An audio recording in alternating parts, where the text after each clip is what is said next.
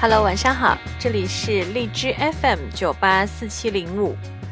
悠悠的秘密花园。那自从我们这个节目改名之后呢，呃，我好像突然间找回了自己的感受，你知道，因为为什么改名？因为呃，从今天开始，这个节目当中的很多内容素材将作为呃，我的公共账号，就是悠悠的秘密花园这个公共账号的这个一部分的内容，所以今天呃，我们会谈一个大家可能都很感兴趣的话题。其实这个我今天是想跟大家分享，就是李银河老师刚刚发表的一篇文章，叫做《人们为什么不再结婚》。是。你身边的单身男女是不是越来越多了？对，我不会演，我也是一个 single lady 啊。那我身边有很多，呃，年龄好像已经大得不像话，但是依然单身的男男女女，不知道他们为什么会不结婚？为什么？可能每个人不结婚的理由都各种各样。那我们来听一下李银河老师站在社会学的角度是怎么分析的。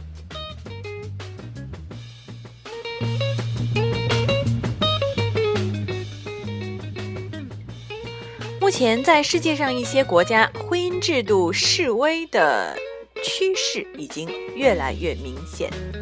它首先发生在北欧和东欧，正在波及西欧、南欧、北美，甚至影响到日本这样的东方国家。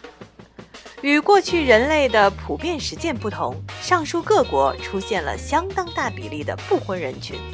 北欧占五成，日本占四成，法国、美国占三成。匈牙利是个极端个案，只有百分之十二的人选择结婚。自人类文明肇始就出现的婚姻制度，已经成功地运行了几千年。西方主导的是一夫一妻制，中国的主导模式是一夫多妻制，或者一夫一妻多妻妾制啊。为什么在近现代却出现了下降的趋势呢？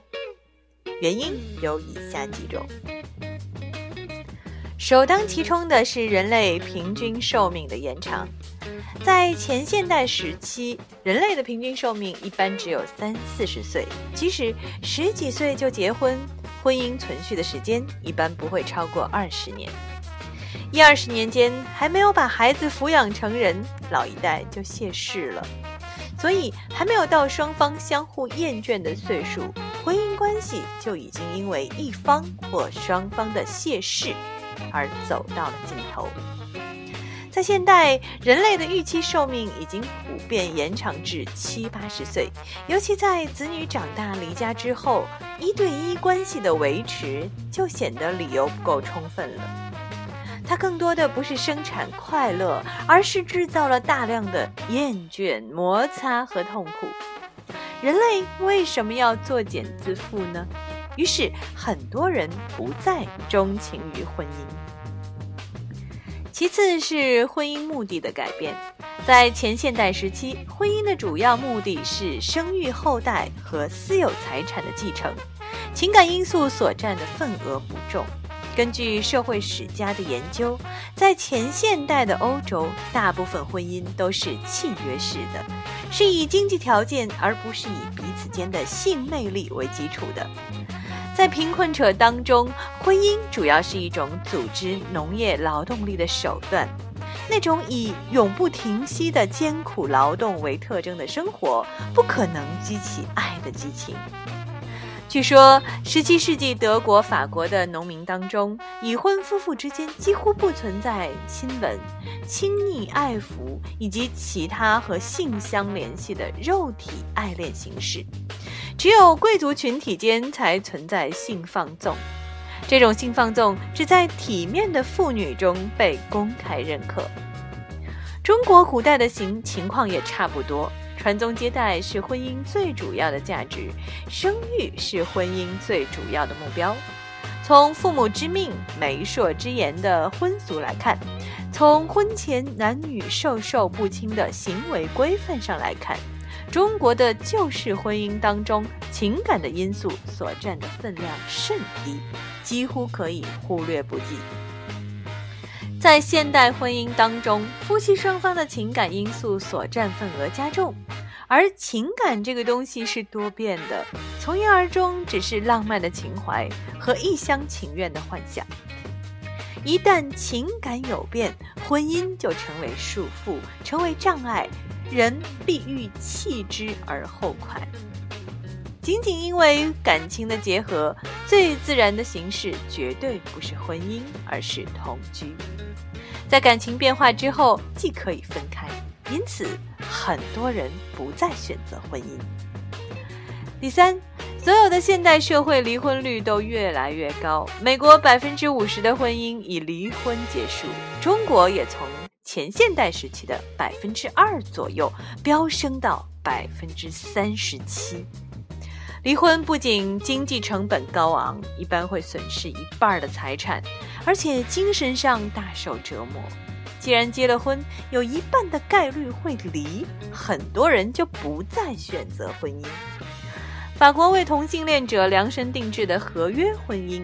施行之后，异性恋注册的比率很快超过了同性恋，原因就在于其离婚简便易行，双方只要有一方不再愿意，则婚姻自动终止。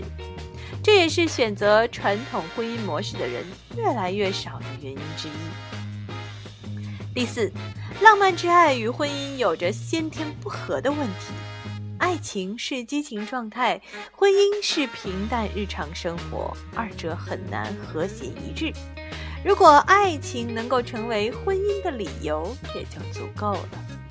结婚之后，激情只有变成柔情，爱情只有变成亲情，才能与婚姻和谐一致。浪漫爱情虽然源自中世纪的骑士与贵族已婚女性之间无法结合的恋情，但是一般认为它的成型和在人群当中的普及是在十八世纪以后。在现代，人们的生活普遍超出了温饱线，于是开始更多的追求浪漫的爱情，视之为最美好最幸运的人生经验。很多人为等待爱情而迟迟不想进入婚姻，很多人在结婚之后因为激情丧失而放弃婚姻，这也是婚姻不再像以往那么受欢迎的原因之一。总而言之，从目前的发展趋势来看，婚姻制度虽然还会继续存在很长一段时间，但是再也无法回到人人皆婚的时代。中国的统计数据表明，全人口当中从未结婚者一度啊一度仅占 百分之三点八。 一个亲密人际关系的多元选择时代正在到来。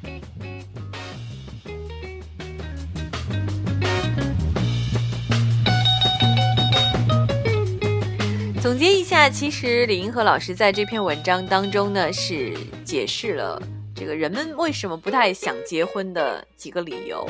那我们再去重温一下，其实第一个原因就是人类平均寿命平均寿命的增长。呃，寿命短的时候，因为还没还没来得及厌倦啊，所以就就不存在离婚这个事情。第二呢，就是婚姻目的的改变，就是婚姻可能跟情感啊、跟生育和跟财产不是那么太有关系了，所以情感因素所占的份额就会越来越重啊，带着情感。那第三呢，就是现在的现代社会的离婚率整体来说是很高的，美国高达了 百分之五十， 而中国到现在在大中城市吧，好像也都是在 百分之三十 以上了。所以而且离婚接了离婚的成本很高，所以大家都会去说，那既然这样子，既然都有风险，为什么我们还要结婚呢？再有就是呃，一个是先天的问题，就是浪漫之爱和婚姻之间，浪漫和婚姻本身它是有矛盾的。呃，这个好像我最近前段时间也有看过相关的文章，它有讲到说为什么夫妻之间呃很幸福的那种看似很幸福的婚姻，但是一样会有人出轨。因为很简单，因为其实我们理理性上所了解的这种呃完美的婚姻，其实是一种稳定状态，它是和激情可能是有先天的冲突的，而爱情本身它是一种激情的东西更多一点。呃这四个原因在我看来其实都是很有道理的，当然李老师肯定也是做了很多的调查研究和总结。嗯、呃、在我看来可能是婚姻这种事情真的不能勉强哈、啊，它是一个顺其自然的状态。我们每个人可能都想要一个从爱情到婚姻水到渠成的这样的完美的状态，但是其实中间会发生很多很多的意外。好，那么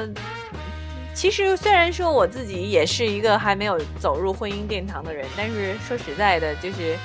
呃，我个人对于这件事情其实始终是抱着顺其自然的态度。那如果上帝给我也可以，如果上帝